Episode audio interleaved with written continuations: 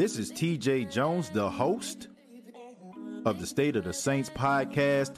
And the State of the Saints podcast is brought to you by Manscaped.com. Over 2 million men worldwide choose Manscaped for all their below the waist needs. For those that love the Lawnmower 3.0, well, I got news for you. The Manscaped engineering team has confirmed that they have successfully created the Lawnmower 4.0. The Lawnmower 4.0 gives you the ability to turn the 4000K LED spotlight on and off when needed for a more precise shave. The new trimmer even allows you to customize your trim all through additional guards lengths, sizes 1 through 4. And looks wise, it's sleek with a two-tone matte and gloss finish, even features a hot foil stamp, black chrome Manscaped logo. Show your more off loud and proud. Go to manscaped.com. Use the promo code State of Saints, and you will save 20% off of the lawnmower 4.0 as well as other Manscaped items. That's manscaped.com.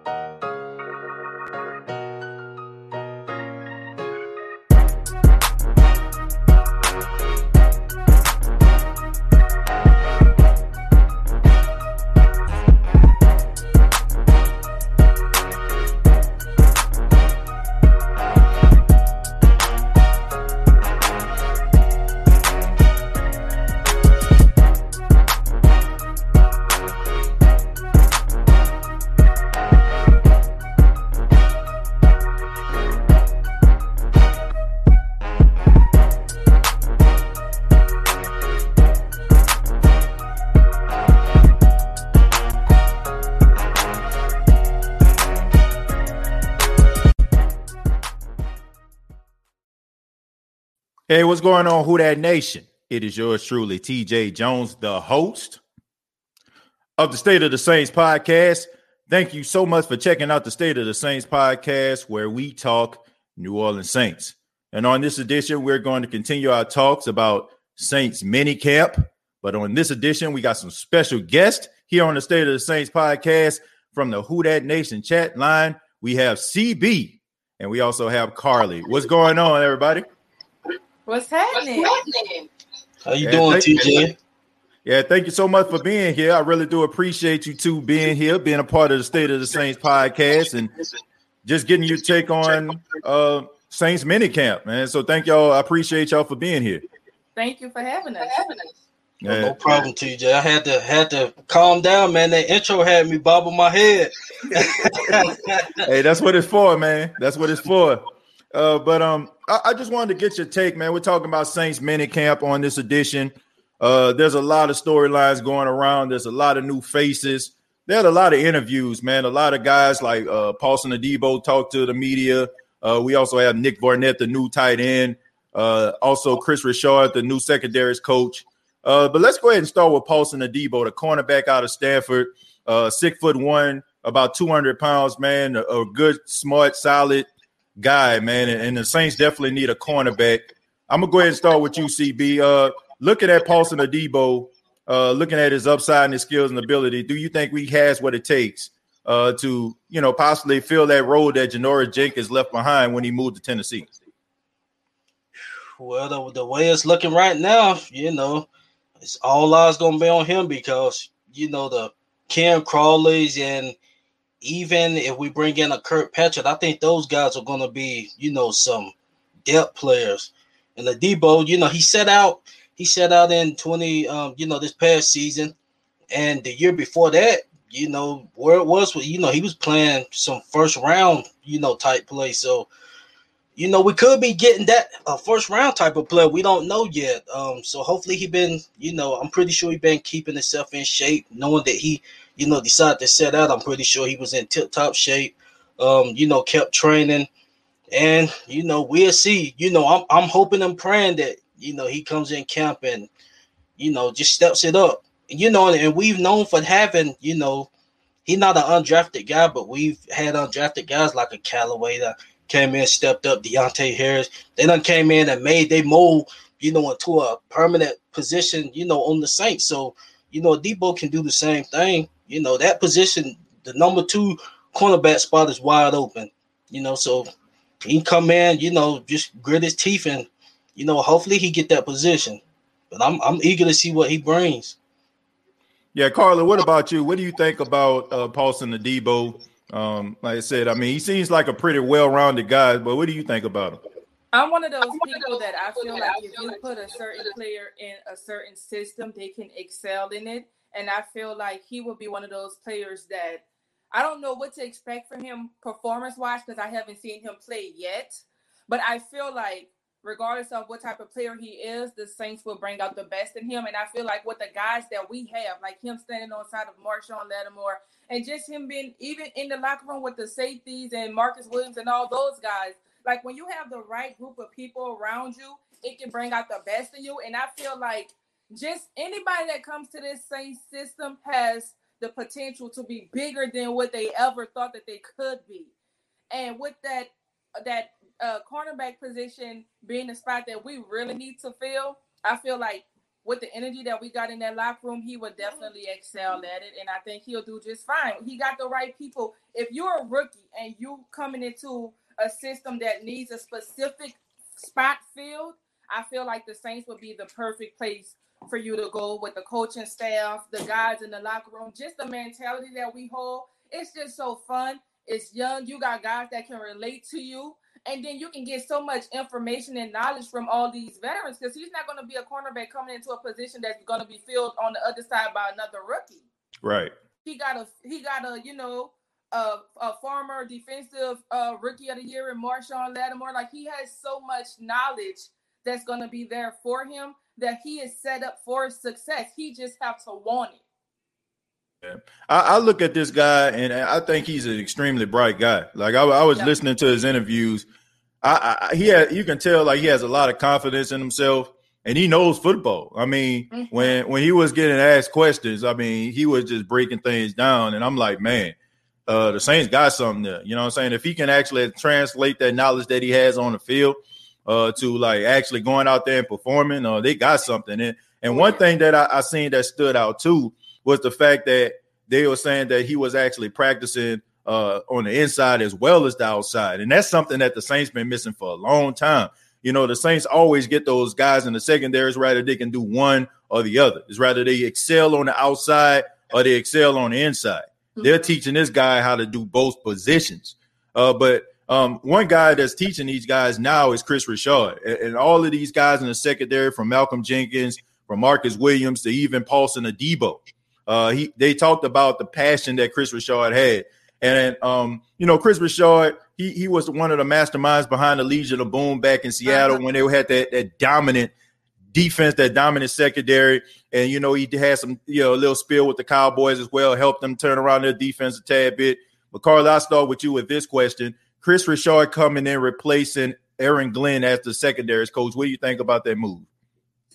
Just so we're clear, um, a few episodes back when we first got him in the off season, I praised this guy and I said that this was the guy that they needed. I thought that this was actually a step up from who we just uh who we just got rid of for him to replace because his knowledge of football, the fact that you know when you got somebody that's that's that basically molded a Richard Sherman, and then you got somebody with the talent of a Marshon Lattimore that you can just take and and just mold them to be better. Help them understand the game more because there's always room for improvement. I feel right. like this was the perfect guy to do it. And he's going to bring, watch how different this defense is going to look with this man. Like I'm telling you, he's going to bring the best out of these guys that they've never seen before because when you get so comfortable like they was before, you tend to feel like it's nothing you can't do because you're just so comfortable in the spot that you're in. But he's mm-hmm. going to break down everything for you and let you know, hey, you thought you was good. Now I'm going to show you why you're not good and make you great. I'm going to take what you already have and make it better. Like yeah. he will humble you real quick. And I love that about him. And I think this was the perfect fit for him. I praised him when we first got him because I was excited because I knew the you see all this potential that this man is about to have fall in his lap. Mm-hmm. Like it's a win-win situation. All they have to do is want it and work together. To, I'm telling you, it'll be unstoppable and believe and amazing when you see the results that's gonna come if everybody put in the work. Yeah, definitely. Um, you know, Mal- Malcolm Jenkins was uh, Malcolm Jenkins was talking about. He was talking about the difference between Aaron Glenn and uh, Kris Richard from what he's seen so far, and he was talking about how hands-on Kris Richard was. I mean, talking about like getting under these guys' pads and teaching them like footwork. I mean, really like grabbing them by the waist and twisting them left the and technique. right and stuff like that. Yeah, different technique. Right. So he was talking about, man, you know, I just ain't never, I'm not used to that type of stuff. But CB, mm-hmm. uh, Kris Richard, you know, a secondaries coach of the New Orleans Saints. What do you think about that move, man? Yeah, um, a pretty good move. He is back in his position, you know, that he was up in Seattle. You know, I know he went to Dallas, you know, and it didn't it didn't kind of go right that I believe it was one season, you know, he had where but you know, he's back where he molded, you know, the position he was at where the Legion of Doom, you know, got created at. Right. So, you know, he got a he got a younger Debo. And and one thing that I believe he fits, you know, we, our DBs always had this problem, you know, with turning their head, you know, not you know, they getting called for pass interference. You know, yes. that's that's been a huge problem, you know, with our DBs. Not as much with Marshon, um, you know, but like with Patrick Robinson, you know, and the other DBs we had, you know, we had a problem with turning getting our head turned, you know, locating the ball. You know, we just look at the receiver and then just try to react off of that. But hopefully, um, you know, he not hopefully, I believe he um, you know, gonna definitely fits that you know, but yeah, I'm definitely excited to see what he brings. Yeah, I'm just excited about it, man. They they needed a like a shot in the arm, this team, you know, in the secondary. Cause I mean, the difference between he and Aaron Glenn, in my opinion, uh, Aaron Glenn uh, was a former player, you know, playing this position. You can tell like he was kind of teaching these guys like to keep their morale high. You know what I'm saying? When they miss a play or something goes wrong, you know, he's on the sideline comforting and consoling these guys, letting them know, man, keep your head in the game. But there was like very little technique being taught here. With Kris Richard, I feel like there's going to be accountability as well as technique being shown. And I, I just feel like you need that. And, and, the Saints do not know how lucky they are to have a guy like this because, in my opinion, Kris Richard should be somebody's head coach. The fact that he was out of the league last year and wasn't coaching nobody is a shock to me the Saints having this guy uh, on their team in their locker room. If something was to happen to Dennis Allen, I would be I would be elated. You know what I'm saying? If the if he was the defensive coordinator of the Saints, I feel like honestly they would probably step up as a as a defense instead of stepping down. Um, that's that's just my honest opinion about that. But uh, thank you all so much for checking out the State of the Saints podcast. Those there in the chat right now, uh, we're gonna answer some questions from the Who That Nation. Y'all ready? Let's do it. Yes, sir. Okay. Go ahead. Start with uh. Let's start with Jerry. Jerry, uh, y'all y'all familiar with Jerry SOTS and the Who That Nation chat line podcast tonight. So Jerry, special shout out to you, man. Thank you, brother, for being here. Yeah, man. Uh, let's see. Q. Q says it depends on who will be the number two wide receiver. Jameis wants to go deep this year, but we got to hope Tre'Quan and Callaway can be the ones to take the top off the defense. And that's the kind of the topic of the show tonight, you know, about the offense being explosive. Uh, we we heard Tre'Quan Smith talking about when he was practicing with Jameis Winston. Jameis was like, "Don't stop running." You know, even if you're like a decoy player, if you, if your route takes you down the field, just keep running. I can catch you from 50, 60 yards. Do y'all think this uh, this offense has a tendency of being more explosive than it was in years past? I, will start with you, Carly. Yes, absolutely. absolutely. And the reason is because with Jameis Winston, you have a guy with younger legs. You have a guy with a younger arm who can throw deep. He he doesn't have to. I'm not gonna say worry because this football and anything can happen. But in a sense, he don't have to be cautious of his arm the way that we were with Drew. We knew Drew had a limit because of his age, and the, and that played a huge factor. But with Jameis and he having so many guys around him that's just young, and they're all got fresh legs, we definitely have the the tendency to be explosive. He got his eye fixed so he can see better. The only my only issue with Jameis is his accuracy. Like I watched him last year when they did the quarterback challenge that they do in this um right before the season starts. and his accuracy was really, really bad. But I don't think that it's gonna. I, I don't think that it's gonna be that bad coming into the season because again, it's been a year. He's had a year under Drew Brees just to sit on the bench, watch, learn. And I just, I just think that we're going to be very explosive. You're going to see Sean Payton get inside that playbook and do plays that we've never seen before because he got so comfortable and predictable with Drew that now he has to cater to Jameis Winston and Taysom Hill and the talent that they can do. Yeah, yeah. What that's that's a good point right there. You know, um, I, am just excited to see what this guy can do. You know, oh, I, I, I want him. I want to see Jameis change the narrative of what people think about him. Um, I, I want to see him uh, be able to uh, see what he can do in an offense that I feel like a, a, coach is not exactly telling him exactly what to do, but actually utilizing the strengths that he has, mm-hmm. um, the, the, the skill set that he has, and putting that together in order to make a quality product on the field. Uh, CB, uh, explosive plays. Do you see him coming for the New Orleans Saints in 2021? Absolutely.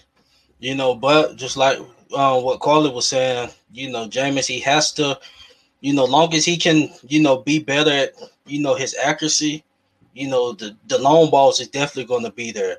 You know, we know this guy's a gunslinger, you know, but the accuracy, you know, he had to do his part as well as, you know, work on the accuracy. But like I was saying the other day, you know, he he has pieces to complement him. He don't have to, you know, he don't have to force anything, you know, be as aggressive if he don't have to, because you got a dog in the backfield. Right. Come on, Ronald Jones, you know, he not is nowhere near as dynamic as AK is in the backfield. So you can dump it off, you know, kind of like uh 2011, you know, those offenses when when Brees didn't have to force anything, you, you can dump it off to a Sproles or Pierre. I mean, we had guys like that, and that's what made our offenses, you know, just so unpredictable. Teams didn't know what to do.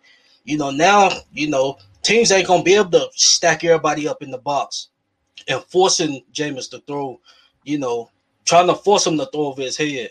So we definitely got the opportunity to be explosive. I, I think we can be, you know, right near the Chiefs offense. If if like I said, you know, Jameis, he, you know, if he does his part with the accuracy, I think we can be, you know, just as explosive because we we got we can be, you know, unpredictable. Yeah. the we got in the receivers, the speed. Tre'Quan, Tre'Quan, I think he gonna play better with um Jameis. You know, just the fact that you know he more of a deep threat, just like Emmanuel Sanders, he really couldn't thrive like that because last year because you know he's a deep, you know, ball player. He wasn't able to, you know, execute that because you know Brees on. But absolutely. Yeah, yeah. yeah. I, I, look at I look at uh Jameis Winston uh, the ability to throw the ball down the field. I think that when you look at Drew Brees, a lot of people didn't fear the Saints offense like they once did because all they were doing was playing the sticks. They knew nothing was going to go over their heads. I look at I can think how many times on one hand I seen an explosive play down the field, and one of them didn't. I mean, a couple of them didn't even involve Drew Brees. One in the Kansas City Chiefs game when he threw the ball down the field to Emmanuel Sanders. Uh, there was two that Taysom Hill threw against the Falcons, and one I think in both of the games that he played, and of course the Jameis Winston divisional round game when he threw the ball to Tre'Quan Smith. But I think now you're going to see guys being able to respect the Saints offense. You're not going to be able just to play the sticks and play the line of scrimmage and just think that you're going to get a, a dinking and dunking. If you if you don't look, then most likely Jameis Winston is going to throw the ball over your head.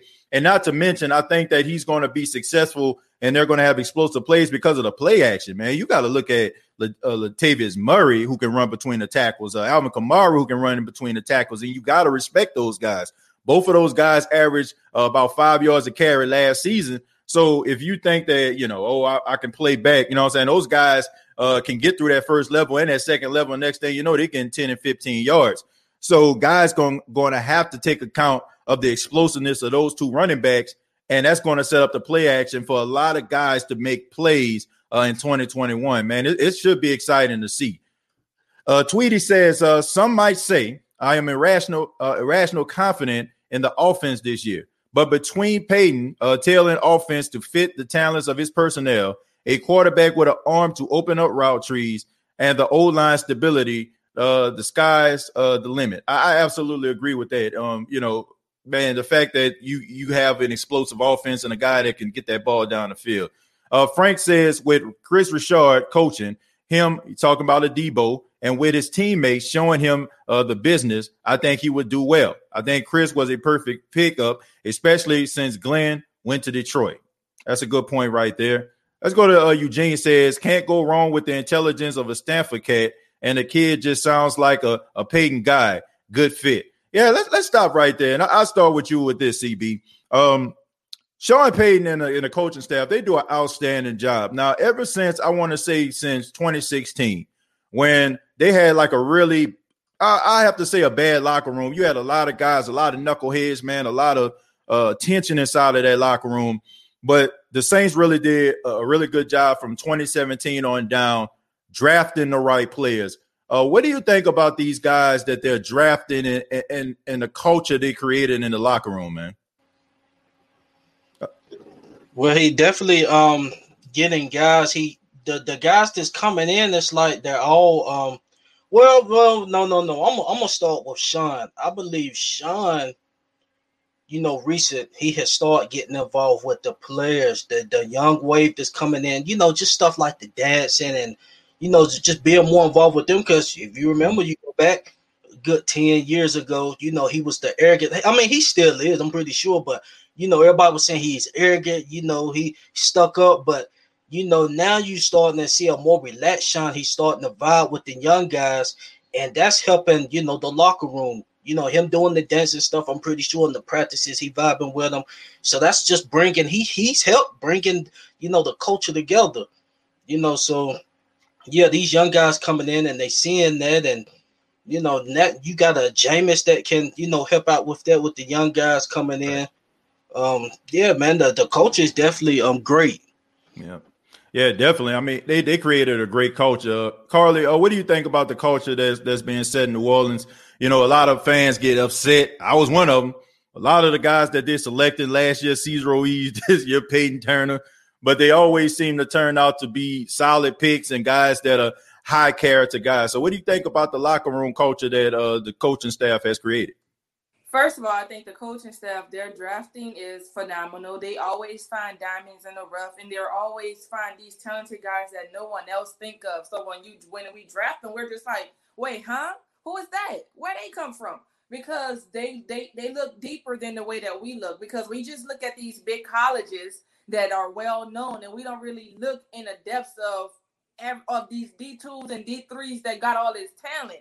And as far as the culture goes oh man, the culture, we're trendsetters. You can ask anybody that has anything, whether they're from New Orleans, they went to school in Louisiana, that's in the NFL right now, they would tell you how good this culture is. For example, about two years ago, the New York Jets was dancing in the end zone when they made a defensive stop, and uh, Jamal Adams got on TV and he said that he didn't like that. He said that's the New Orleans thing. They came up with that. That's theirs. Like we're trendsetters. That culture is so contagious that once we bring something out, the whole league wants to do it. Everything that we've been doing, the league been doing it. And we because we are the trendsetters. And as far as Sean Payton goes, listen, he's just getting older, and these guys that we're drafting, they're just getting younger. He can't stay stuck in his ways. He literally has to, you know, change up his ways so that he can relate to the younger guys that he's getting if he wants to continue to be their head coach because now he has to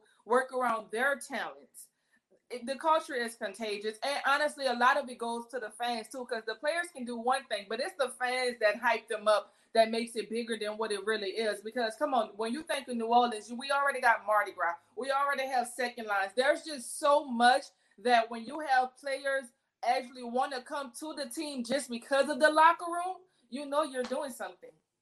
Yeah, yeah, no doubt about it. And I, I definitely agree about the uh, the culture that's been set. I mean, you look at the New Orleans Saints, rather the celebration in the locker room, celebration on the field. They're the ones that created those things, you know. And and and, and Sean Payton, he definitely had to change with the times. I mean, I, have heard like on countless occasions Reggie Bush uh, talk about it. He said, "Man, when I first got here in 06, he said Sean Payton wasn't the way he was. He said he was a no nonsense type guy. He said now you see strobe lights and stuff like that in the locker room and." you know, him wearing J's and everything like that. He said, you know, you had to change with the time. So adjusting uh, to the culture and understanding, okay, the, the culture is a little bit different. This is a social media type world right here. This is, you know I'm saying, a, a, pop culture type world that I'm in.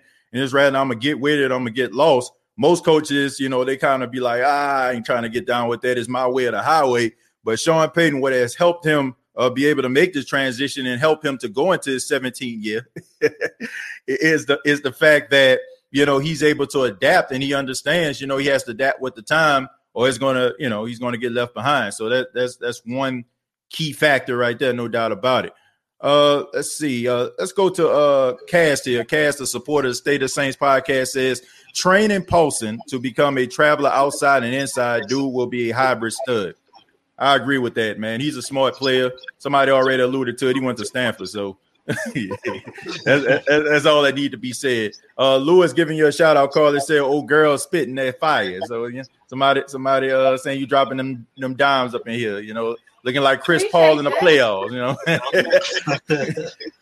okay, Eugene says, uh, "Our lovely guest is laying it down on a difference. Uh, Richard uh, is making from a fundamental and." uh, and also a standpoint, uh, good stuff. So Eugene, uh, yeah, he's definitely making a difference, no doubt about that. Randy says, Lewis, what's up? Uh, I didn't know you messed uh, with the Saints podcast. Uh, man, look, man, I met, look, it's all love here, man. You know, if we talking about the Saints, you know what I'm saying? We, we, we all family here, man. You know what I'm saying? We all can learn, you know what I'm saying, and grow together. And that's what it's all about here, man. That's, that's what I'm about.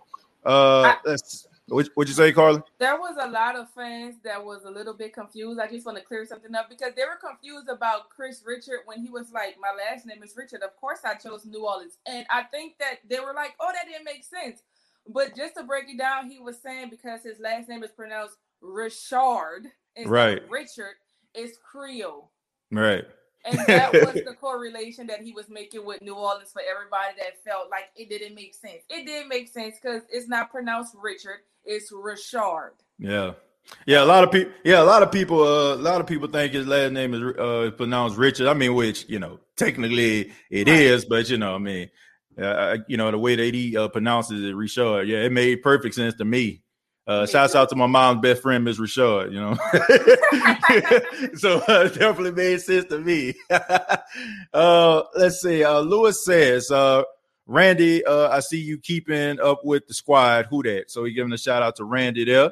Randy says, I'm the one, uh, one of those ones that's rocking with him from the early stages. Yeah, definitely, man. You know what I'm saying? It definitely been, been rolling for a long time. Loyalty, man. I mean, we got a lot of uh supportive uh, members of the Who That Nation, no doubt about it, man. Uh, love doing this show, love doing it. Uh, Ren says Saints offense uh, will be a lot more balanced uh, and more explosive. Sean Payton will be able to open up the playbook more, mm-hmm. and as long as Winston keeps the turnovers down, the Saints will be fine. Uh, let me start with CB with this one. Um, Jameis Winston has always been the guy that can have to carry the team from Florida State to Tampa Bay when he was the first pick overall. They never really had a good offensive line. They never really had a good running game. He comes to the New Orleans Saints that have both. They have a good running game and they have a good offensive line. Do you think that with those recipes, with the running game, with the offensive line, it's a recipe for success? And, and Jameis Winston will finally show the league what he's capable of? I believe so. And I was just I was just thinking earlier today.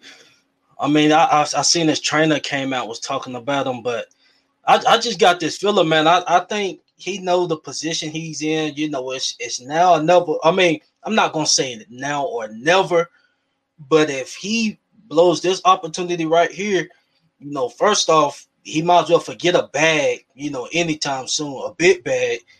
And then it's it's gonna be tough for him to bounce back from, you know, and it's you know, it's no shade towards Taysom. We we know Taysom. I want to see him in this gadget role Right. But if Taysom beats out Jameis, that's not going to be a good look on Jameis. Yep. You know, and then another thing, um, you know, we also got to look at his his Tampa days. He had a different offensive coordinator every single year, and then you know, with Bruce Arians, you know, yes, he did throw those picks, but something you was alluding to, you know, and you came on the show the other day, Tom Brady. Well, let's not forget he started off slow you know, the first six, seven games, he started off slow. You know, he was on pace to throw a good amount of picks. You know, and then what happens? AB comes on board. Bruce Arians didn't, he he wasn't the leader for that move. It was Tom Brady. Right. You know, Bruce Arians didn't want him. Right. So you got that Tom. He was able to step in. You know, he had that power and you know start doing stuff to cater him. You know, and everybody else on the offense. It wasn't that same type of Bruce Arians offense the second half. Jameis yeah. didn't, you know, had that that leeway. You know, in Bruce Arians offense. So we got to look at that. And then he didn't have an offensive line in Tampa. Well, his last year in Tampa, he definitely didn't. You know, and then Ronald Jones, he's I, I see he he's a good running back, but he's not no elite running back. He's not an elite pass catcher in the backfield. You know, and with us, we have AK dynamic, can run or catch, along with Latavius coming in. So he got pieces to help him out. You know, the weight is not on his shoulders. And then right. Mike Thomas, he got a you know security blanket there, which he had two receivers in Tampa too. I I, I know that, but you know, you got a running back in the backfield, you know, that's a you know, a star player. You got to account for everything. You just can't, you know, it's going to be these two receivers and that offensive line weak. So just get pressure on Winston, make them, you know, shaky. And that's what they did, you know, it's last year in Tampa. Yeah. But I think we got the pieces to complement them. Yeah, I, I definitely do. Uh, Carly, uh, when looking at uh, Jameis Winston being in a better situation, better better offensive line, better running back. Um, I mean, CB talked about it. You know, I mean, you you hear, you see the struggles between Tom Brady and Bruce Arians early in the season. Uh, so I guess you can kind of say, man, uh, Jameis Winston didn't have that type of leeway, right? He he wasn't a, a six time Super Bowl champion, you know. like so, he it really wasn't much he can do. It's only he he was only able to do what Bruce Arians told him to do. Now you have Sean Payton, uh, not afraid to put his ego to the side, willing to put an offense and a, and a game plan around Jameis um, in order for him to be successful. But now he has a running game, offensive line. What do you think about that? Do you think that it will help I'm, him tremendously? I'm hoping that Sean will put his ego to the side and work with James. Because for me, I'm a little bit different than y'all in the sense where if if Taysom Hill gets the quarterback position over Jameis, I don't think it's going to be just because Taysom was a better quarterback. I think that if he got the position over Jameis, it would it would be because that's just the type of system, the offensive system that Sean Payton wants to play. He wants to cater his players around Taysom's style of play and not James's. So I don't think it'll be the battle of which quarterback is the best, but more so of which quarterback is going to cater to the way that Sean Payton wants to run his new offense. All right. And also, Jameis can't throw and catch the ball. Yes, there have been he's had 30 interceptions when he was in Tampa Bay. But just like with Drew Brees, you know, when we lost in the playoffs against um um Tampa? No, uh Min- the purple team. Mer- Minnesota. the Vikings came home and you know, Drew Brees did an interview and they asked him, "Well, what happened on that on that last play?" And he was like, "You know, there was just a player who was at the time we didn't know, but it was Jared Cook. They called the play, and Jared Cook just wasn't in his spot, so the play didn't work." Right. I say that to say, most of the time it wasn't really James's fault. He can't throw and catch the ball. If he called the play that Bruce Arians told him to play, and if the receivers weren't in the play, then he just did what he was told. So there was an interception because again, his receivers weren't where they were supposed to be. And right. this system with the New Orleans Saints, thankfully he has more leeway.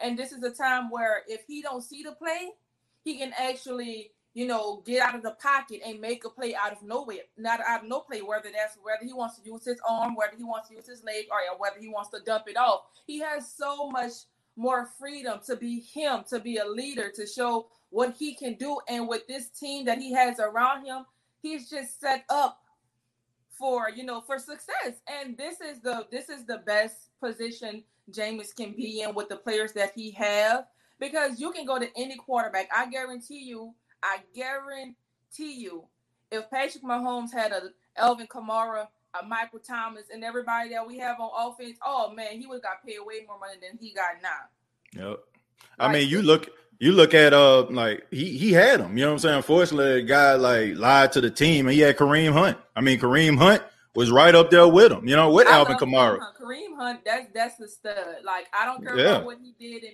in his personal life, but him as a football player, the guy is phenomenal. Yep. I mean, That that tell you everything. I mean, it was it was plenty plays where you know Patrick Mahomes was under the rest. He'll hand the ball off to Kareem Hunt. Kareem Hunt go eighty yards. play out of no play. Yep. Mm-hmm. Yeah. So I mean, Jameis has that really for the first time in his NFL career. So I'm pretty sure he's going to be able to capitalize on it.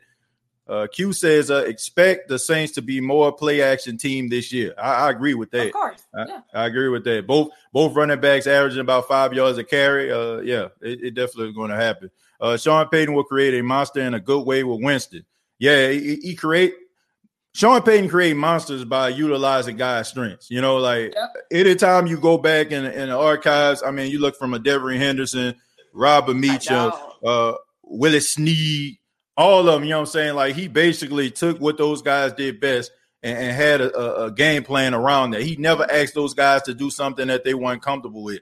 And that's that's that's why I feel like Jameis is going to excel. Oh, He's not like it's not going to be like with Bruce Arians. Like I want you to do a seven step drop and throw the ball down the field. No, if, if he feels like he's not comfortable with doing that, Sean is not going to put in a playbook. He's going to ball up, throw it in the trash. He's he's willing to build the offense around a guy's strength. And that has been his bread and butter since he got to New Orleans back in 06. And it's going to continue but that's to be the same reason why we were so predictable with Sean and Drew Brees because he played to Drew Brees' strength. Unfortunately, everybody else in the league knew what Drew Brees can do too. Right.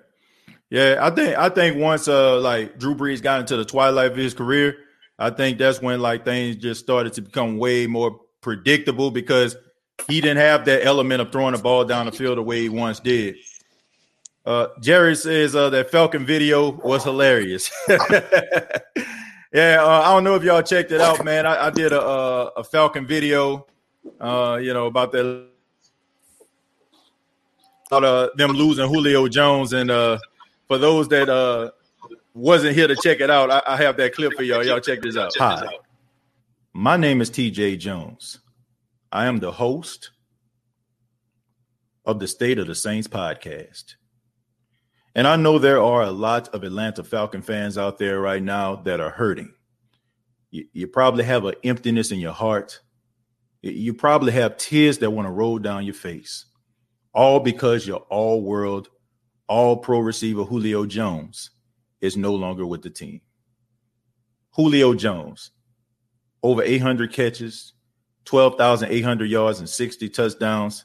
Some might even say that Atlanta will never find that type of production at the receiver position ever again. But this isn't a time for that. This is a time to reflect. And yes, I get it. It's a Saints fan. You ain't trying to hear nothing I got to say. Look, I understand. I know a little something about loss. But that's what I'm here for today to help you as you close the chapter on a book that was written by a great receiver.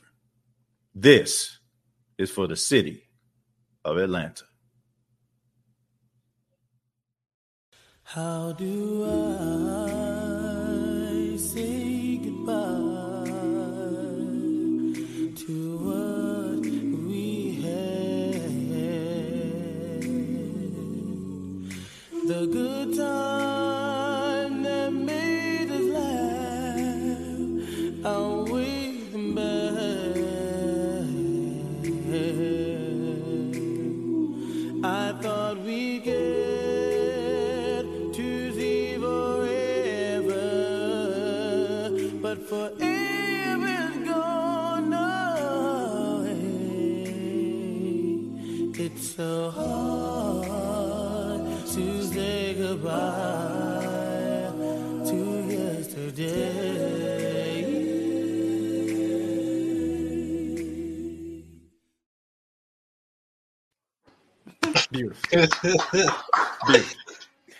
That's a TJ Jones production right there. you definitely really best motion picture.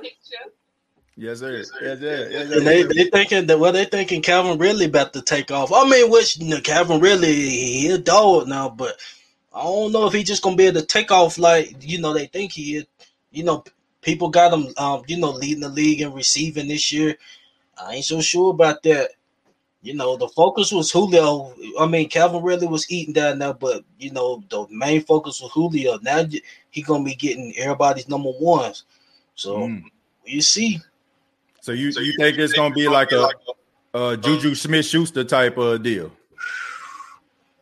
You remember yeah. when Juju? You remember when Juju like he had that big year when AB? You know what I'm saying? He was AB number two. Then when he became a number one, he kind of took a step back. What do you think about that, CB?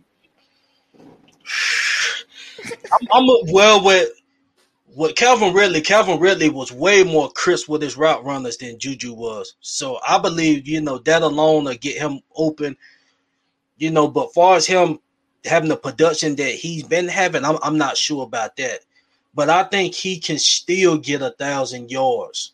But I don't think it'll be a Juju Smith Schuster type. I, I don't think it'll be like that. It'll go off like that. Yeah. Yeah, I, I think that uh, Calvin Ridley is a better receiver than Juju. You know, I, I mean, I seen last year he took a step forward. I don't think that was just a coincidence. I mean, I, I really seen like you know him emerge as being that, that top receiver. Now, um, I mean, you're gonna have to demand a double team this season, man. So, I mean, we we'll see. We're gonna see what he, we can bring to the table here. Uh, Rudy says uh, I started working out 100 burpees for 30 days and I'm on day eight, man. Well, I hope everything work out for you, Rudy, man. You know, continue to uh, work hard. You know what I'm saying? Get in that gym, get your swole on.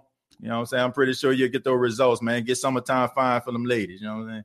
Uh, Nick says, uh, what y'all think about Zach playing uh, the will linebacker? Uh, Carly, I'll start with you on this one. Uh, what do you think about Zach Baun? Do you think that he's going to improve uh, year two? I do. I do. I do think he's going to improve you year two because yeah, think about it. Year one, he came in the midst of a pandemic. You mm-hmm. didn't get a preseason. We didn't. He didn't really get to show his full potential of what he can do. But now that he has a year under his belt, they're still young. They're still fresh. They're still new to this business. You know what I'm saying? Now they can. Now he has. He has to just mentally be prepared for it. He has now. He should know how to you know read a, a playbook and, and and learn it you know faster he can mentally be prepared for this because last year they didn't have all these opportunities the way that they have now. You know, they came under different circumstances. So I do I, I do like that um him uh, at linebacker. I'm, I'm excited to see what he can do. Though he that's one of the three positions that I was, you know, seeing waiting to see improvement for. So I'm excited to see what he's gonna do. I think he's gonna do great. Yeah, I mean, look, no OTAs, no minute camp. Um, none of that stuff that they had all season activities, all that stuff was virtual because we got to keep in mind we are going through a pandemic at that time. And those went uncharted waters, man. Like I understand that you had like guys that come in and they played pretty well, but that stuff is important and beneficial, and especially a Saints defense and offense. I mean, you hear about these players always talking about how complex the offense or the defense of the Saints is. And so if you don't have like, you know, OTA's mini camp, don't have that opportunity to really go out and be in a classroom, being among the veterans and, and teaching you the little nuances, you can take steps back here. So I, I understand why Zach Baun wasn't everything that we probably thought he would be coming out of uh, you know, coming out of uh college. So CB, let me ask you this, man. Zach Baun here. Uh, do you think that he will take that leap in, in year two now that he has an OTA and a mini camp under his belt? I believe he um will definitely improve, but you know, far as a wheel linebacker, um, I hadn't seen no kind of tape of him, you know, playing that position. You know, in college it was, you know, either he was, you know, rushing the passer, you know, or you know, he was playing a little outside linebacker, but he was mainly used as a pass rusher. Now, what I think, what I think has happened, you know, right now, you know, things can change, but what I think is we done brought in um, Payton Turner. You know, we got um, Carl Granderson. You know, we we kind of stacked, you know, with pass rushers. So I believe this is probably his only opportunity to really get some snaps this year. You know, because we know he, you know, we we running with two linebackers, and you know the might is Demario. You know, I believe Will is the only spot that he, you know, has a chance at seeing snaps at because Davenport gonna be getting snaps. I don't know who they gonna put at the three technique. Um, they may put Turner there, but either way, Davenport and Turner they gonna be. If one of them ain't at the three, they're gonna be rotating in rushing. But I just the way it look right now, I believe Zack Baun. this is the only spot that he has to really get a lot of reps at.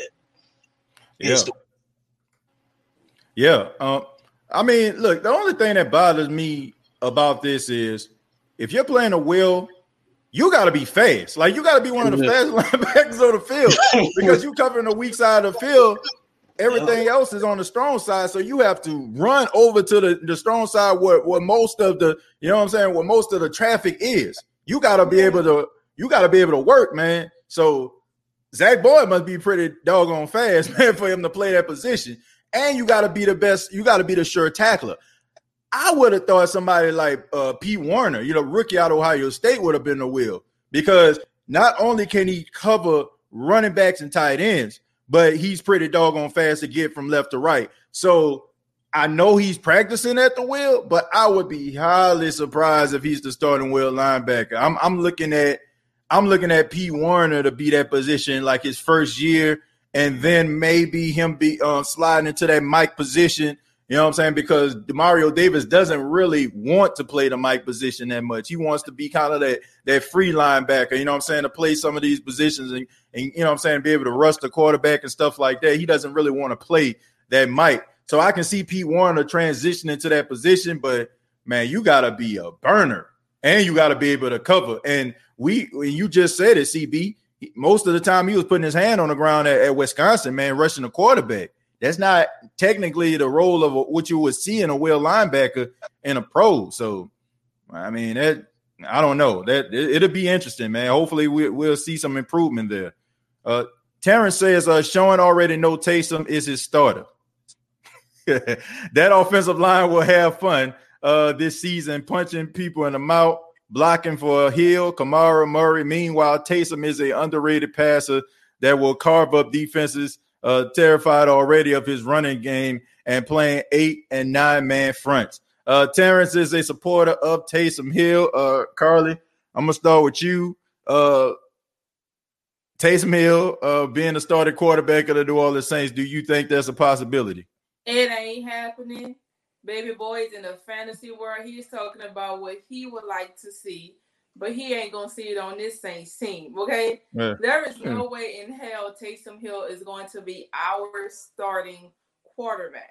Oh, okay. At So you mean so so you mean you tell me that you're basically saying Hell no, to the no, no, no. Hell to the no. so basically what you saying? That's exactly what I'm saying. all right, all right. So we got a hell to the now right there from Carly. I mean, I mean, but why is it okay? Why is it that everybody just uh you know what what do people see? Like let let's just go ahead and just eliminate the whole Jameis thing. When people say when people see Taysom Hill and they say Taysom Hill is going to be the starting quarterback, what do you think that they actually are seeing, Carly? I think they're seeing this guy who is extremely tall, who got some length to him, and that can run. That's all they're seeing. But the thing that they're not understanding is Taysom Hill plays every other position better than the one that he wants to be. He's a better everything than he is a quarterback. First of all, he has to he has to know mentally how to be a quarterback. And what I mean by that is there's a time to be a quarterback and then there's a time when he's going to run with the ball and he needs to know when to slide to give up the play. He doesn't know how to do that because once he runs with the ball, he's no longer a quarterback. He's he's now a receiver and he's running with the ball, which means they can hit him how they want to hit him. There's no more protection for him at the quarterback position. But he doesn't know, he doesn't even know how to slide to give up the play. How can he be a starting quarterback when he doesn't even know quarterback 101? Man, I mean, I don't know, you know, but there's a lot of Taysom supporters out there, CB. There's a lot of supporters. I People support think that they're him. going I just don't support him as a starting quarterback over James. Yeah. I mean, I fall into that category as well. I'm more I feel like the Saints are most likely going to have Jameis as the as the starter. But I mean, but this is Sean Payton we're talking about. But Right. CB, I mean, a lot of Taysom Hill supporters out there. I mean, who do you leaning towards? Uh, are you leaning towards Taysom or are you leaning towards Jameis Winston?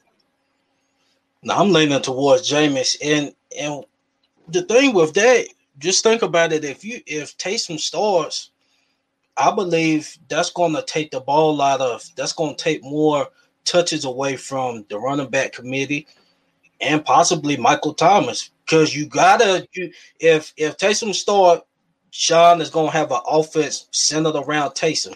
So what are you doing? You got a guy making, you know, big butts in the backfield. Then you got a hundred million dollar man at receiver. If Taysom gets any kind of pressure, it's a good chance he gonna take off. You know, especially after watching tape last year, he's seeing how he just tried to stay in the pocket. He gonna take off more. That's taking, you know, that's taking snaps away from you know, AK and you know a Mike Thomas. But when you got a Jameis back there, you can utilize both. I mean, I, I know you you can still utilize Taysom. He can still, you know, get in the game and do his um, you know, Swiss Army knife, you know, type plays. But I think it'll kind of take away from, you know, AK and Mike's, you know, reps, in, my opinion. Because you got to center the, the offense around Taysom and you know, if you if you gonna have Taysom dropping back, you know, more than he's taking off with the ball, you know, they're not gonna do that.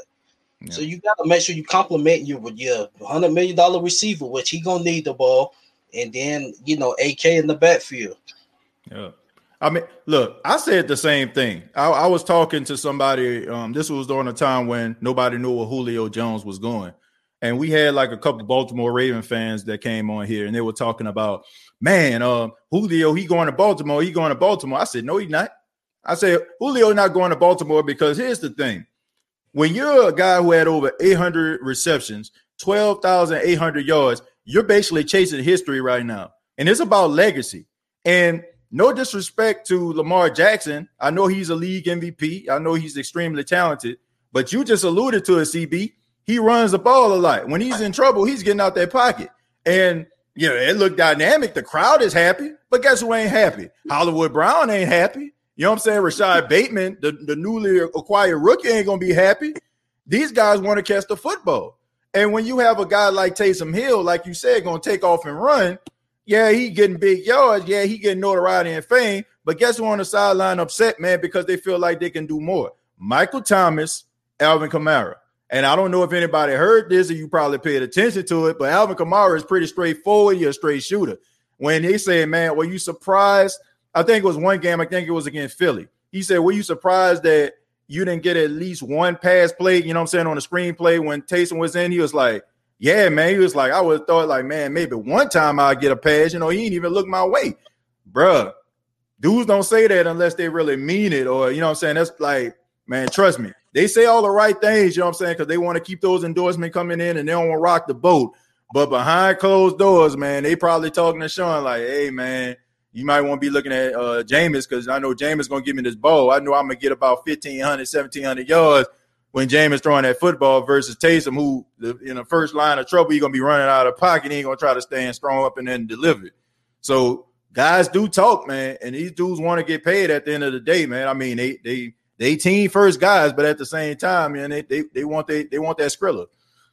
Uh, Kim says, no lie, TJ, he's fast. Uh, did you see him run up and hit that uh, old dude uh, that you heard it uh, through the TV? Um, I think it was the 49ers game. I think they talking about Zach, uh, Zack Baun. They about Jack McKinnon.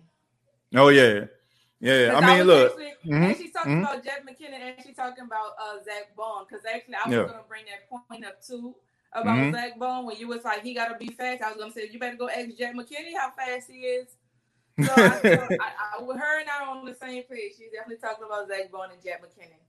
Yeah, I mean, look, I would expect for him to be fast because I mean they got some footage going around YouTube of him playing running back in high school, and I mean homeboy was like really really good, man. He was like he went up for over almost two thousand yards uh, when he was in high school, so I know he can run, but I mean he must be the fastest linebacker. I mean, you got to be fast, man, because you got to cover a lot of ground to be a yeah. real linebacker. You got to be the fast. You you honestly have to be the fastest linebacker on the team. Uh, let's see. Uh, but I want Jameis to ball out. I think we all do, Roderick. I think we all want Jameis to ball out. Uh, GG says, I'm wondering uh, what has Taysom really done as a quarterback in NFL? Absolutely nothing. Hmm, that's interesting. Uh, I mean, look, he, he's done some things, but not at the quarterback position.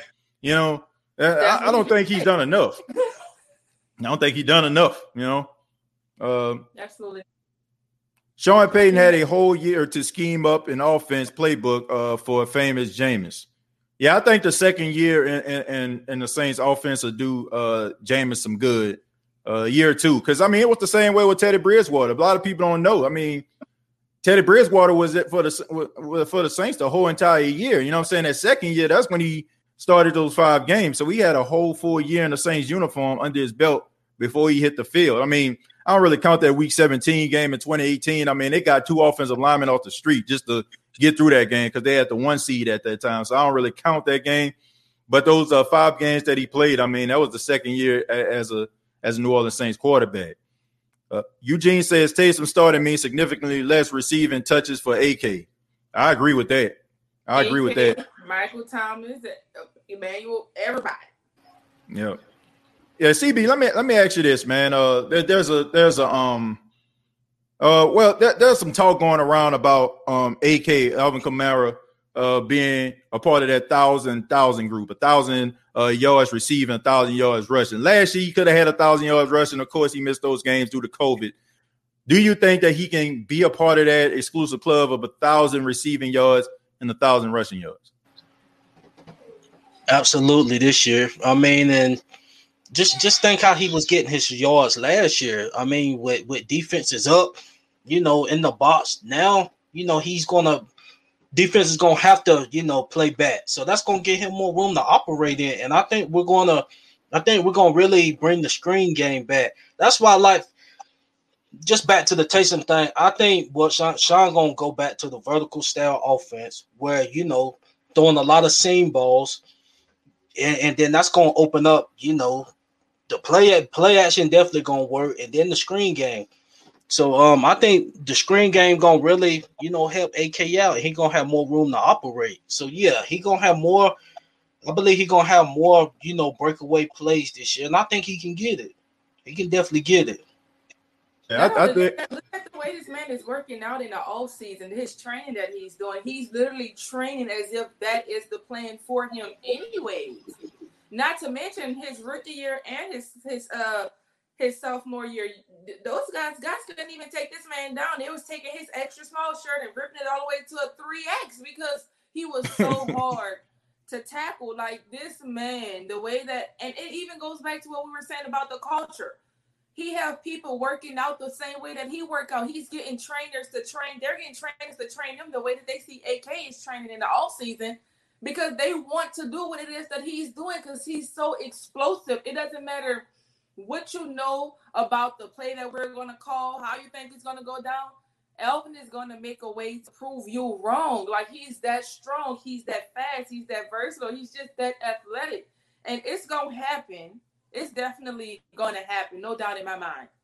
Yeah, I mean, look, I mean, the balance that this dude have. I mean, the, the way that this guy can just uh, fit through holes and you know, you think that you got him down on the ground. I mean, his, his balance is impeccable.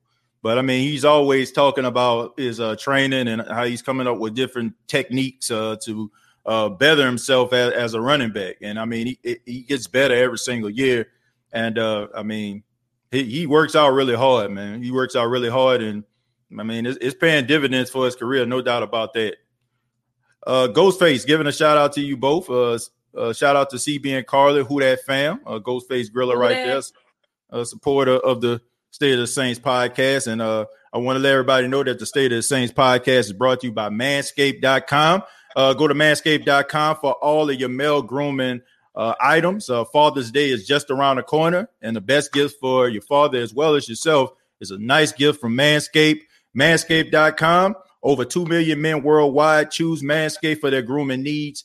Use the promo code State of Saints. That's all one word, State of Saints, and you will save 20% off of Manscaped items. And it, they also have free international shipping. And right now, available is the Lawnmower 4.0, as well as the Weed Whacker and other Manscaped items. So go to manscaped.com. Uh, once again, thank you, Manscaped, for being an official sponsor of the State of the Saints podcast. Had to pay them bills real quick. Cody said, uh, Saints defense uh, will make Jameis uh, look like uh, the poor decision maker he is in practice. Uh, at least Taysom can make a play with his legs. Is things breaking down? Taysom also knows the playbook way better. Uh, this is another, um, you know, Taysom Hill supporter right here. Um, I'm, I'm gonna start. I'm gonna just say this. Um, I, I understand why people are getting like really excited about Taysom. Uh, they they look at somebody like Lamar Jackson, right? And the, comparison that people have been talking about was Lamar Jackson, Lamar Jackson, Lamar Jackson, and they start to, you know, I'm saying wrap Taysom in that same type of bowl. But Taysom as a runner isn't nowhere on the level of a Lamar Jackson. Lamar Jackson becomes a running back when he gets out that pocket. I mean, this guy's like extremely elusive. Like this dude have guys turning around. Like I remember like one play, I think it was like in a rain, his MVP season. They played the 49ers. And they, they, the guy thought he had him in a backfield. And I'm talking about this dude put a juke move on this dude, man, left that boy in his like eh, man, left that dude in the backfield and gained about 15 yards. Taysom is not on the level of a Lamar Jackson. Taysom Hill has a lot of work to do at the quarterback position, man. And I think a lot of people look at Taysom Hill as a football player and not as a quarterback. They respect his skill as a football player, running people over, catching a football, and all the things that he do. And I get it, right? When you see a guy working hard, doing well, it's almost like Andy Tanner, right? I know y'all probably know who he is. He was that wide receiver that kept on getting cut, kept on bringing them back, kept on getting cut. Now you, you start rooting for Andy Tanner. You want him to make the team. It's the same way with Taysom Hill. People want this guy to succeed so bad, and I don't think that they're understanding that playing a quarterback position is completely different. I want him to succeed too, but I'm just saying, game in, game out at the quarterback position, I feel like Jameis would be the best fit. Uh, Carly, I'll, I'll start with you on this one. I, I don't know, like Taysom Hill. I mean, what, what do you think? Like, what, what is it? What is it that people just think My that he has over Jameis? Uh, I think see here's my thing that I want everybody to understand. What the real problem for me when it comes to Jameis versus Taysom. You have to think think of it on a broader scale, okay? A quarterback can make or break a receiver. But when you have somebody like Taysom Hill, who's going to play your quarterback, who can also play your receiver and take snaps away from your receivers, then what, what do you have your receivers there for if you are if you're giving their their opportunity to your quarterback? Like Hmm. i want my quarterback to be my quarterback and i want my quarterback to make my guys around him better. I want him to use utilize the weapons that he have around him. That's what they're there for i don't want my quarterback having to risk his legs to get hurt because he he thinks he can do it no, like I said earlier, Taysom doesn't know how to slide and give up the play, which is why he always get his ass smacked. Like you, you, there's levels to this, and y'all like Taysom because y'all like him in the sense of him being a Swiss Army knife.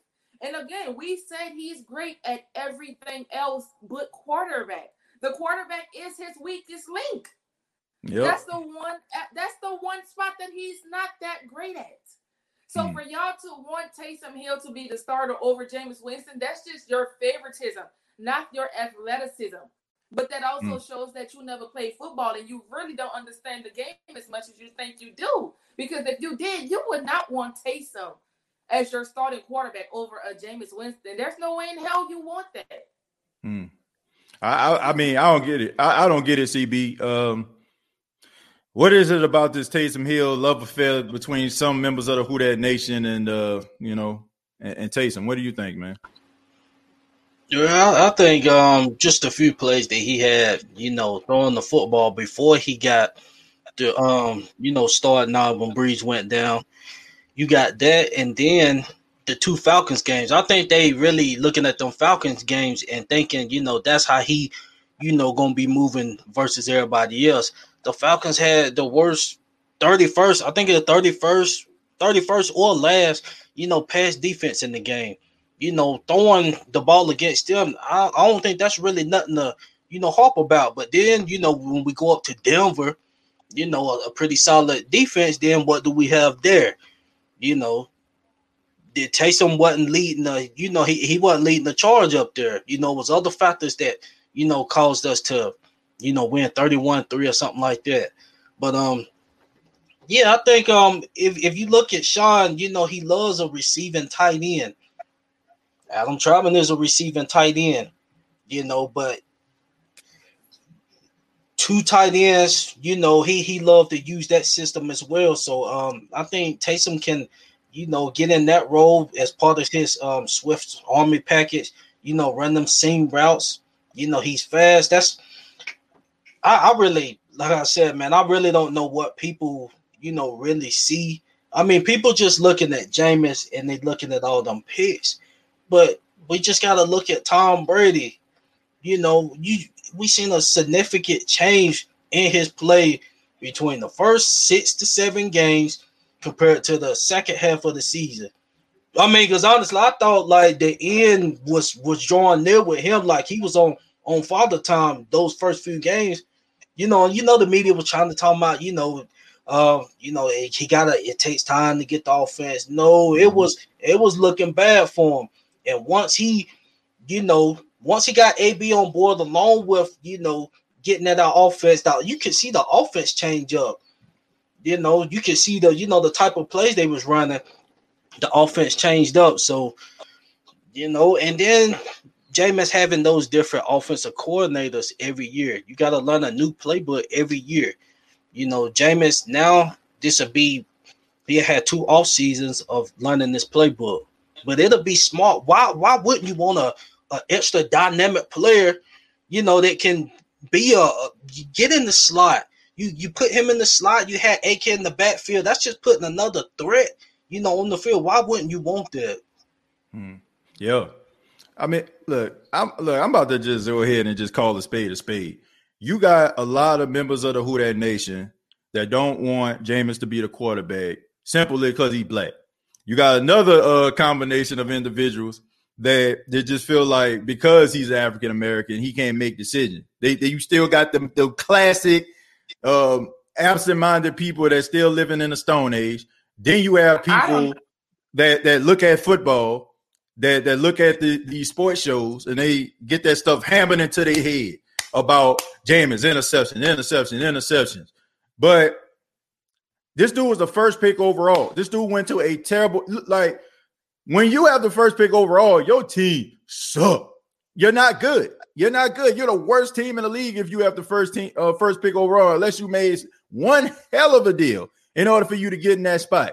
Nine times out of ten, you're the worst team in the league. This dude didn't have an offensive line. This dude didn't have a running game. This dude had a coach that didn't respect him as a passer because he just thought that his way was the was the highway. And then on top of that, look at Bruce Arians' track record. Everywhere he went, every quarterback that he has taught had a high number of interceptions. Peyton Manning, Ben Roethlisberger, uh, you know what I'm saying? Like all these different guys, man, like Carson Palmer, all of them had a high rate of interceptions. Even Tom Brady, like you just said, CB, he was on the trajectory to, to throw about 20, 21 interceptions until they changed the offense after the bye week. But nobody's paying attention to that. This dude only had like one season we had a high rate of interceptions. Every other season, he was between 12 to 15 interceptions. You know who else had 12 to 15 interceptions? Drew Brees. Drew Brees didn't start throwing single digit interceptions until towards the end of his career. Like Drew Brees was throwing 12, 15 interceptions. So I don't understand like why people just starting to look at that and make it seem like, oh, it just, oh, he, just oh, God awful. Like like I'm just saying, there's some people out here that look at this guy, the color of his skin, and they make that yeah. determination. And then there's I'm other so people that look at it.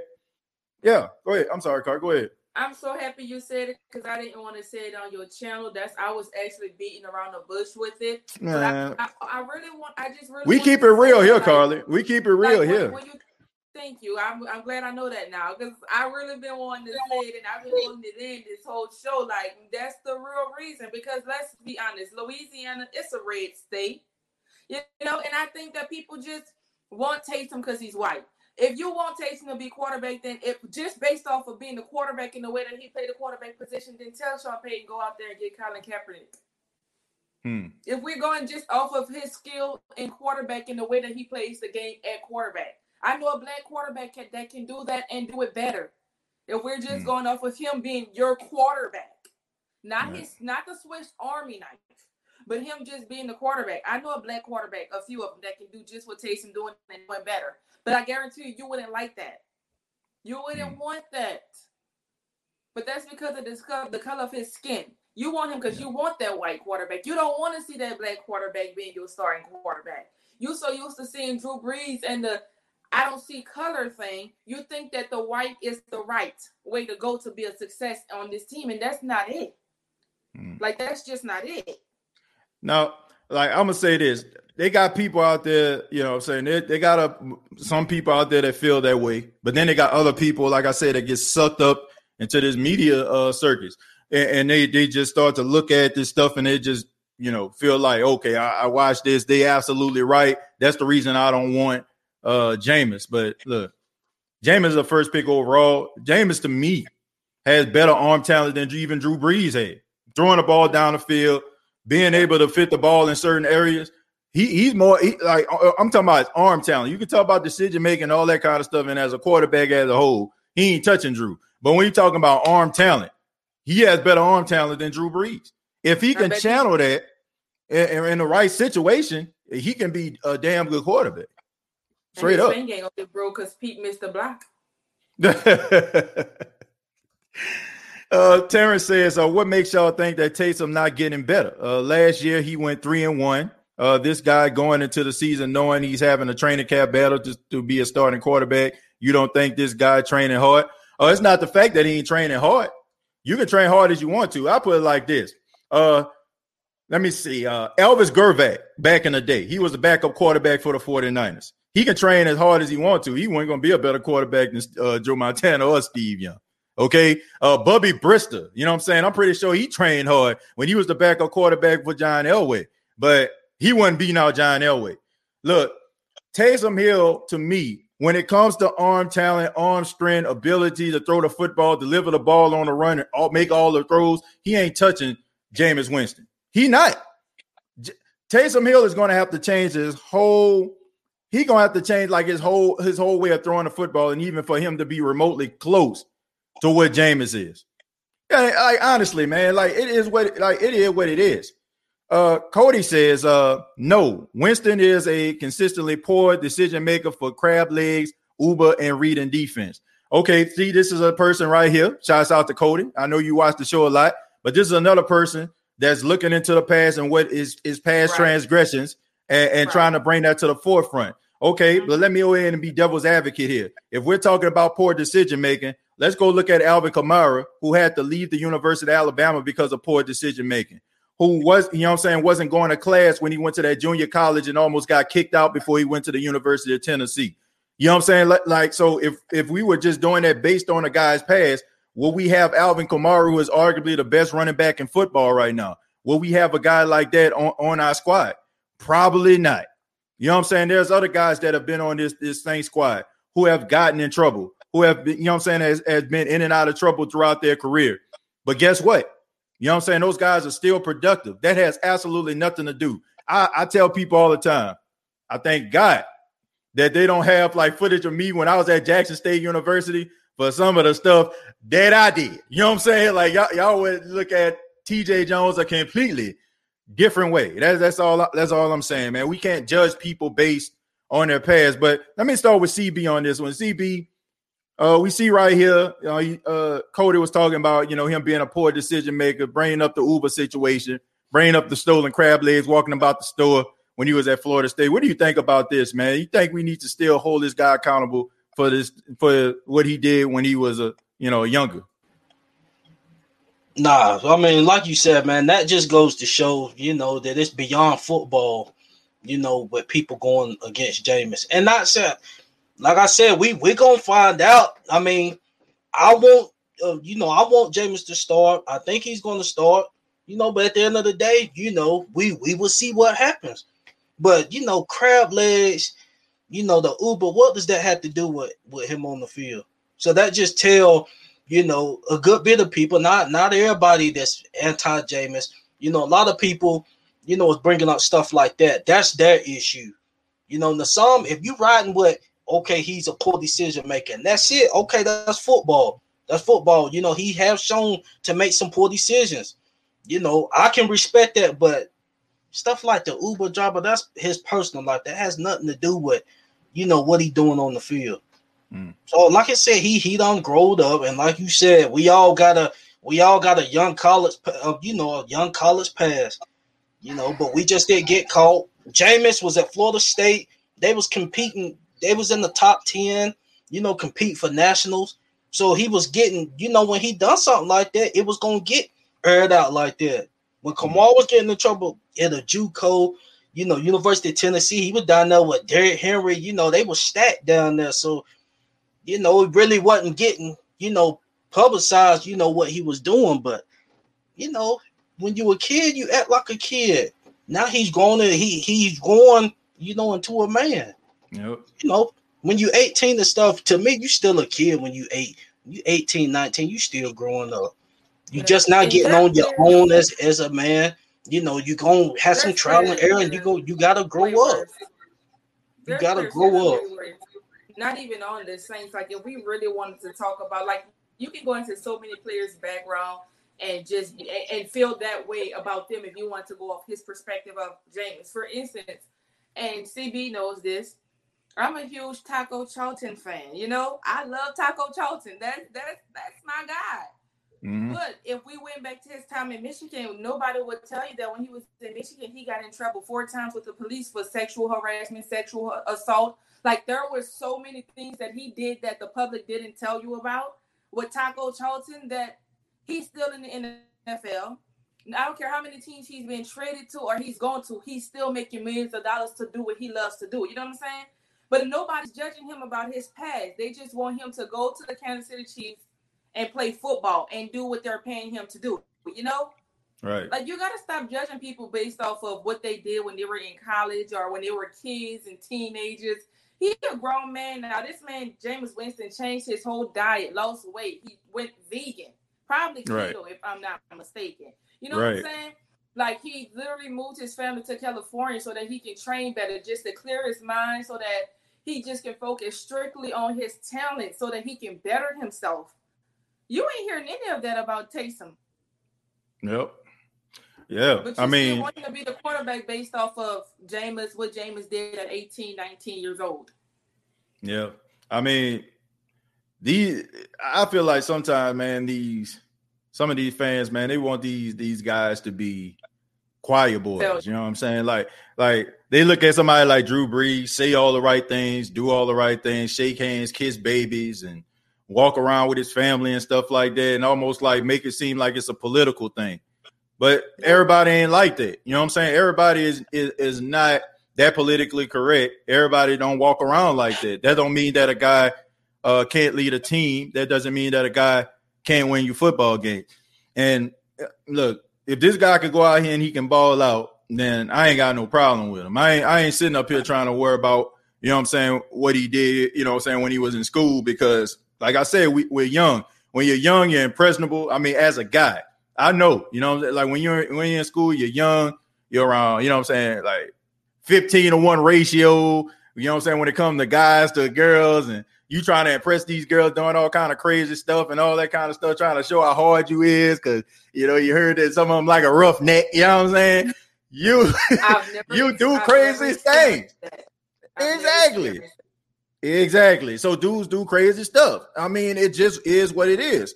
But I will say this as a 34 year old man that's married with a son, Jameis Winston married, got two kids. I can tell you, man, there's nothing like that changes you like being having a wife, having some kids. When people are actually looking at you, looking at, at, at you as an example maker, the things that you're doing, it changes you some of the things that you may want to do, you may like, man, I don't want my son to be looking at me. Or I don't want my daughter to be looking at me like that. It changes you, man. So I'm not going to hold this dude accountable for some mistakes that he did back in the G. What are you doing right now? What I see is a guy who at the on at week 17 of the 2019 season said, I have what it takes to be the best quarterback of the league. All I have to do is get rid of some of these interceptions. And what I seen was a guy who took you know I'm saying, a million dollars and came to an organization. What I seen was a guy who dropped 30 pounds and you know I'm saying, and got into the best shape of his life. Got with a whole bunch of different trainers, uh, like Jay Glazer and, and, and you know I'm saying, and also Todd Durkin, you know I'm saying, uh, Drew Brees' old trainer.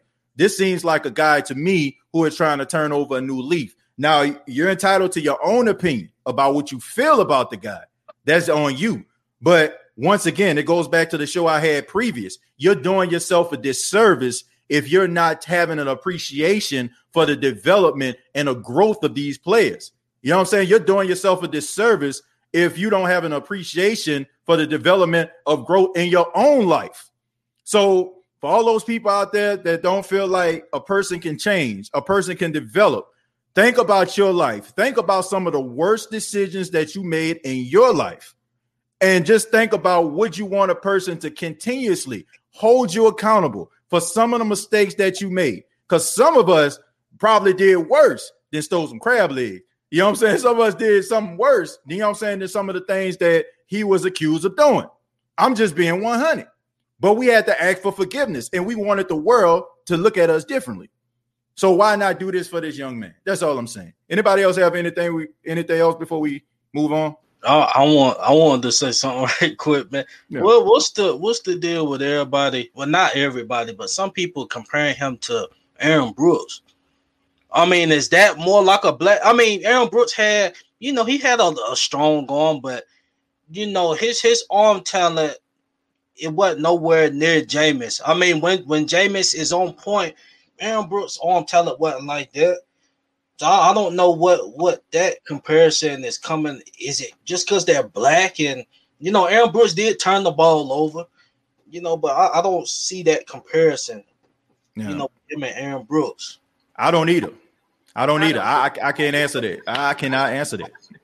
Uh, let- let's move on. Let's answer a few more questions, then we'll uh, get up out of here. Kai says, "I feel Payton Turner is coming for Marcus Davenport's job. Uh, that don't seem like it's very hard to do. Uh, this is a make or break year for Mister Can't get right, Davenport. Uh, if he can't stay healthy or make immediate impact, he can kick rocks. Well, look, here's the thing, Kai. Um, I'm, I'm I'm getting some Brandon Coleman vibes here because everybody's saying that Marcus Davenport is doing all the right things. He's coming in. It seems like he's asking more questions, according to Cam Jordan, the leader of the defensive line. Marcus Davenport, I, I start with you on this one, Carly. Marcus Davenport, um, what are your thoughts on him? He gets a fifth year option. Seems like the Saints want to give him one more chance to right the wrongs of his career that was plagued with injuries and I don't want to call it disappointments, but uh, a lot to be desired. I say give it to him because we know when he's healthy what he can do. Mm. We know how great of a player he is when he is healthy. So I Mm. say I say give it to him because he's worth the shot. And also I'm being just a tiny bit biased because I live in San Antonio and I've met the guy two times in the HEB store. So Uh, seems like a pretty nice guy. I'm so happy he's letting the blonde hair go out because he definitely looked like Goku the last few times I've seen him.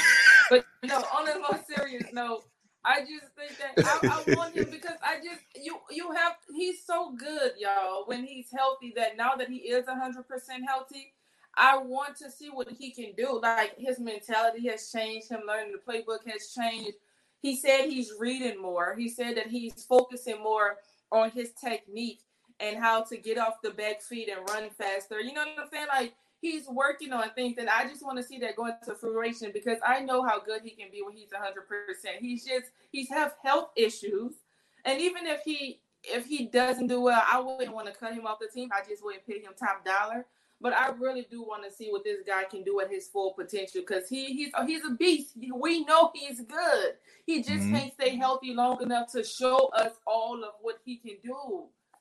Yeah, yeah. I mean, I, I agree with you. I, I, I mean, he, he's good, but he leaves a lot to be desired. Uh, CB, there's a saying they say he's hell when he's well, uh, but don't seem like he's really well a, as much. But uh, are you ready to uh, give up on Marcus Davenport as a pass rusher and um, going forward after this fifth year?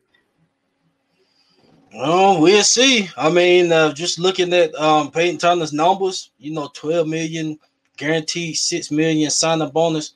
He to be playing somewhere, you know, regardless of how his camp doing, he to be playing somewhere. He not to be no, you know, one year, you know, red shirt guy. He to be playing.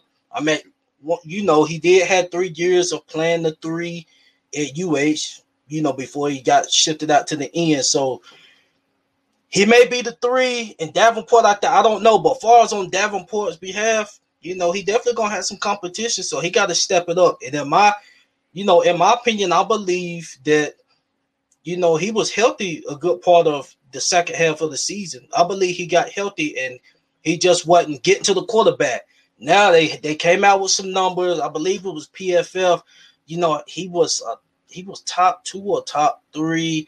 You know, with the most pressure QB pressure rates. But you know, if if we're gonna judge him based off of that, we might as well say, you know, he played like a Jadeveon Clowney because Clowney was, you know, getting a lot of pressure. But is we bring did we bring him in? Did we move Mm. up? You know, to for him just to get pressure on the quarterback, or did we pay him to bring the quarterback down? You know, Uh, look, I think what he does well is is is um tackle behind the line of scrimmage when it comes to running backs. Uh, he did really good. You know what I'm saying? Setting the edge his first year, like he was ranked like one of the top uh, edge rushers when it comes to like run stop. But he never like transitioned. Second year, he got a little bit better. He started to like get a couple sacks. He was on a trajectory to like get double digit sacks, but he ended up uh, being out for the season.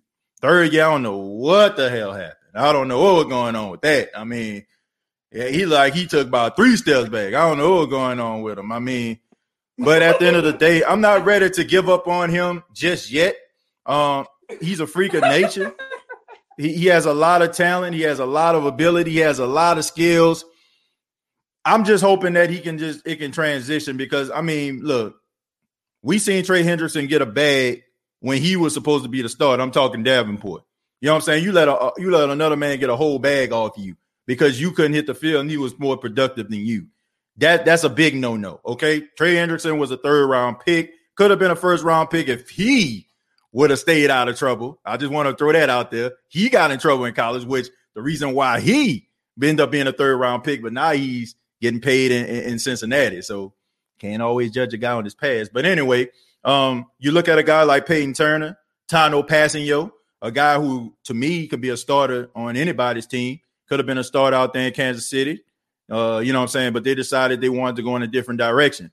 So there's a lot of guys coming in that could take his job.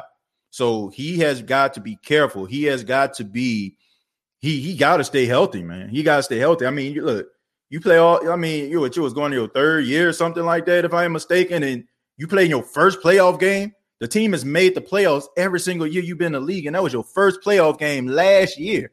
That's that's insane, man. So, man, hopefully, man, hopefully he can stay healthy. Because if he does, to me, I think he's going to be extremely productive. Uh, Davenport, he's a beast, all right. Ain't nobody scared of Davenport. When Cam Jordan was kicking out uh, the game against the Chiefs, wasn't that Davenport uh, the Chiefs went after? Yeah, yeah, it was. It, it was, and that, that's something I said. I said I don't know what happened. He was setting the edge like I don't know what uh, a couple years back, but I, I can tell you one game in particular, and I've said this before on this show. It was a game against the Minnesota Vikings. It was the same game where uh, when Alvin Kamara ran for six touchdowns. If you looked at the first half of that game, Dalvin Cook was beasting and he was running to the left side.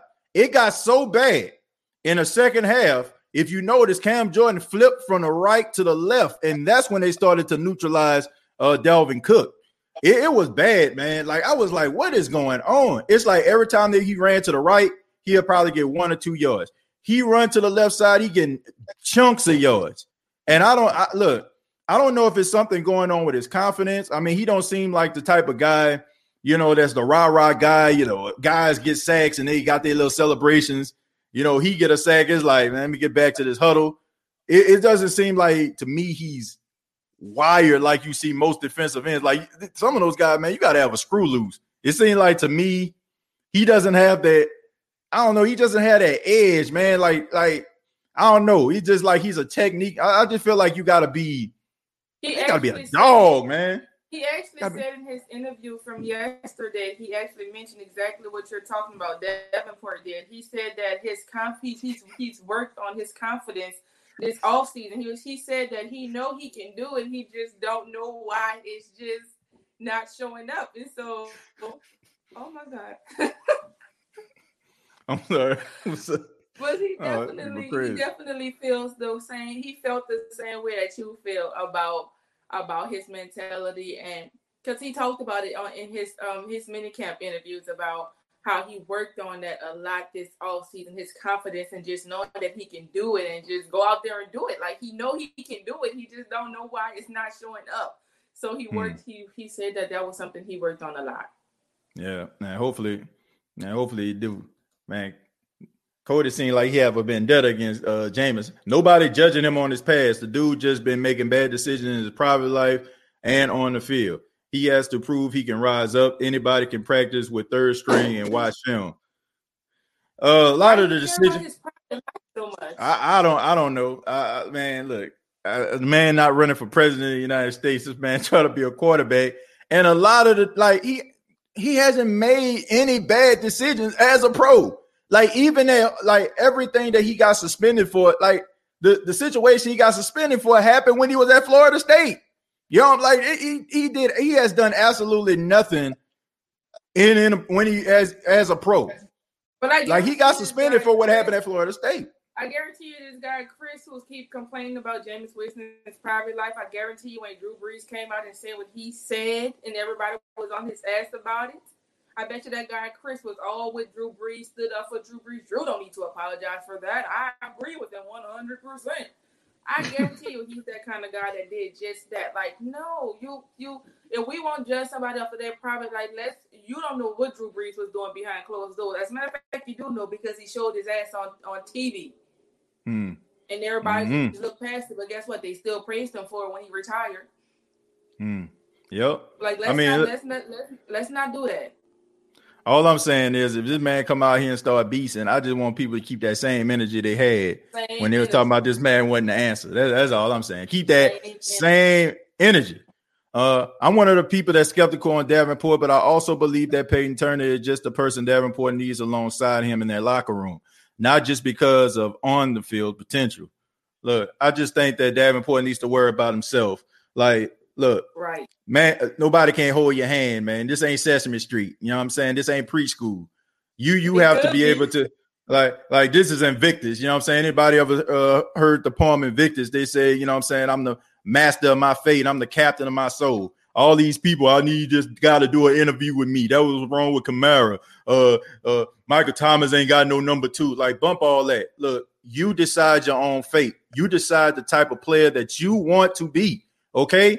There's no if, ands, or maybe about it. They gave you the fifth year option. You have an opportunity to put yourself in a market to make some elite money, rather it's with the Saints or somebody else. And you and nobody is going to hold your hand with it. And this is this is a result driven league, man. You can have all the skills and all ability as you want to, but at the end of the day, if you can't translate to the field or you ain't out here on the field, ain't nobody gonna give you nothing. You know what I'm saying? So man, it's it's put up a shut up time for this dude, man. Like for real. Like I like Davenport. I, I think that he's extremely athletic. I seen flashes, but man, ain't it, looking at flashes. That those days over, man. Like you you look at flashes when they rookie. I see flashes. You see flashes when you rookie. When you're in your third or fourth year, people need to know who you are. And we're going into we going to what his fourth year. I don't know who the hell he is. I mean, I don't know who he is. Do y'all know? I, I don't know who he is. I know that he's a very soft-spoken guy, is tall and athletic, but that's about it. And I'm still asking questions about who Davenport is and going into what his fourth season. That's a big no-no, man. It, it's put up a shut up time. And I, mean, I, I, want him to succeed, but man, all that hand holding and man, it, it's time out for that, man. Like, dude, you you are you going into like man, you going into the deep parts of your, your career, and people are starting to look at you like you're in bus territory. And the Saints gave up a lot for this dude. Like they gave up a first round pick for this dude. You know what I'm saying? With Green Bay. I mean, I don't know, man. And it, it only looks worse. And this is the last thing I say. This don't it only looks worse because of who we could have got if we didn't draft him. Everybody thought we was getting Lamar Jackson. And what has Lamar Jackson went on and done? One league MVP. So every time he he, sits on on the, off he's off the field or he in a, in a tub, so to speak, people looking at man, we could have got Lamar, man. We could have had Lamar and could have been over and done with. So I don't know. Uh, let's. Re- I'm gonna read. We're gonna read two more. Uh, T Dirty says, if I wanted to see flashes out by a camera, I want to see a beast. I'm with you, TJ. I, I, I ain't lying about that. Uh, and Johnny says, who's the number two starting defensive tackle? That's a very good question. I'm gonna have to go. Well, I'll, I'll just take. I'll just see what y'all got to say, and then we'll just wrap it up there. I'll start with you, CB. Uh, who do you see? We know that David Onyemata is the one at the at the interior alignment position. Who do you think is going to be the number two defensive tackle in the in the four three of the New Orleans Saints? I believe, I believe Payton Turner got a shot. I mean, I, I don't know it. You still We- got Shy Tuttle, and you still got Malcolm Yeah. Roach. Uh, Yeah. Well, one of them could be starting. If if I would go with one of them, I think um I think Malcolm Roach. I I, I would go with Malcolm Roach. But but Davin some somebody I don't I don't know their vision, you know, with with Payton Turner. Is they gonna play him inside? I mean, or is they gonna has Davenport lost his position? I just don't see Davenport gonna be. I believe he gonna be out there, and Payton Turner gonna be out there. So I mean, somebody gonna have to get inside. I don't know if if they plan on doing it that way or it's just Davenport. He done lost his position, or they just gonna battle it out, him and Turner. But um, if if it ends up like that, they just battle it out on the ends. I think I'll go with Malcolm Roach getting inside. Yeah, he definitely showed some flashes. Shy Tuttle is solid as well, but Malcolm Roach was getting back there to the quarterback and, and a hell of a run stopper. Yeah, sure. So I'll, I'll, I'll go with Malcolm Roach. Yeah, yeah, they both stepped up. Um, Phil, thank you very much for the four ninety nine. Uh, says go per- he uh, go purchase the Aunt Carly Who That Nation chat line teas and delicious cakes on her website. She's goaded. So they're saying you the goat uh, of them cakes. Thank You. know what I'm saying? Cake goat in the building. Uh, uh, I be ripping them. Uh, thank you very much for the two dollars. Said read my comment. This is a match made in heaven. Uh, yeah, I'll be ripping them. Thank you very much for the two dollars. I appreciate that. I don't know if you had a comment. Let me see. Uh, I'll be ripping them. Said this girl's so fine, she makes me consider not talking about my farts in front of her. so I'll be ripping them. Who's a regular on the State of Saints podcast? Uh, always had jokes with uh fratulence. Uh, you know, on, on the show. Always uh, good for some fart humor.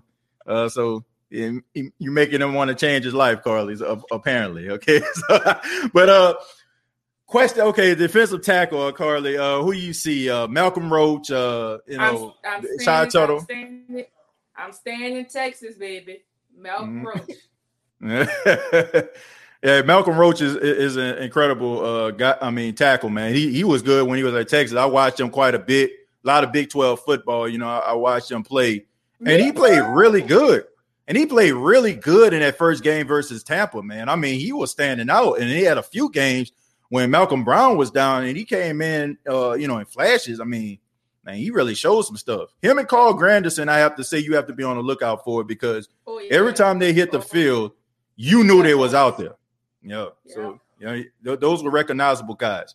Uh, but I want to say thank you all for checking out the State of the Saints podcast, and I want to thank uh, CB and Carly from the Who That Nation chat line for being a special guest here on the State of the Saints podcast. And uh, before uh, you all go, uh, let everybody know how they can get in touch with you. Uh, CB, I'll start with you. Oh, um, y'all can definitely check us out on um the YouTube page, Twitter page, and Facebook page. Um, we a passionate group of Saints fans that just love to talk Saints football, and we want to thank um TJ for letting us on the show. TJ, man, he's definitely um taking this podcast he have running away with it. You know, look up to him, man, with this podcast, and you know, he just said he, he inspires me to you know do better on this podcast. You know, he's inspired other people that's that's tuned in. I see um I seen B and G podcast. Um, shout out to Aaron. You know, he said he's been inspired by TJ to start a podcast. So just want to, you know, tell TJ, man, you're doing a hell of a job, man. And you got people looking up to you, man, you know, inspiring us to, you know, do better, you know, start something and, and it can, you know, blossom. So man, appreciate you for, you know, letting us come on. Yeah, no Sorry. problem, man. I appreciate y'all for being here. How the hell I'm supposed to come up with something after that digitation? No, man, in all seriousness, TJ, man, thank you so much for having me. It's been fun. You know, I we got the same vision, man. We just two kids out of New Orleans out the night while trying to talk same Yep. sports. You know what I'm saying? Mhm. So Yep. thank you for thank you for having me. It's been an honor, and for all of y'all, thank y'all for rocking with us. We see y'all and buy the shirts, y'all.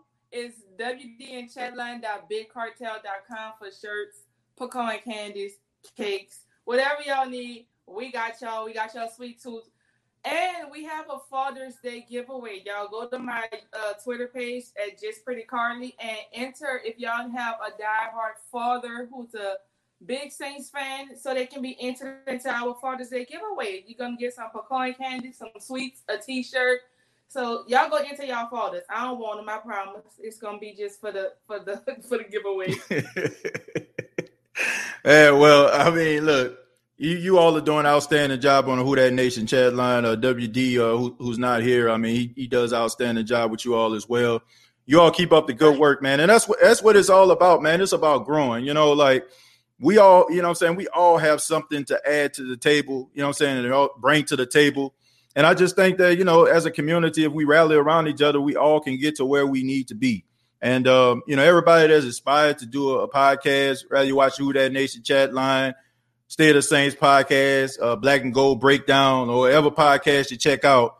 I mean, just do it with all the love and the passion that you have. Uh, Carla already alluded to it, and we talked uh, before we got started. I mean, we're just, uh, you know, from the Ninth Ward. You know what I'm saying? I'm born and raised in New Orleans, passionate about the New Orleans Saints. And I love my team, man. I love my city. So thank y'all so much uh, for being here. Thank you all for being here on the State of the Saints podcast.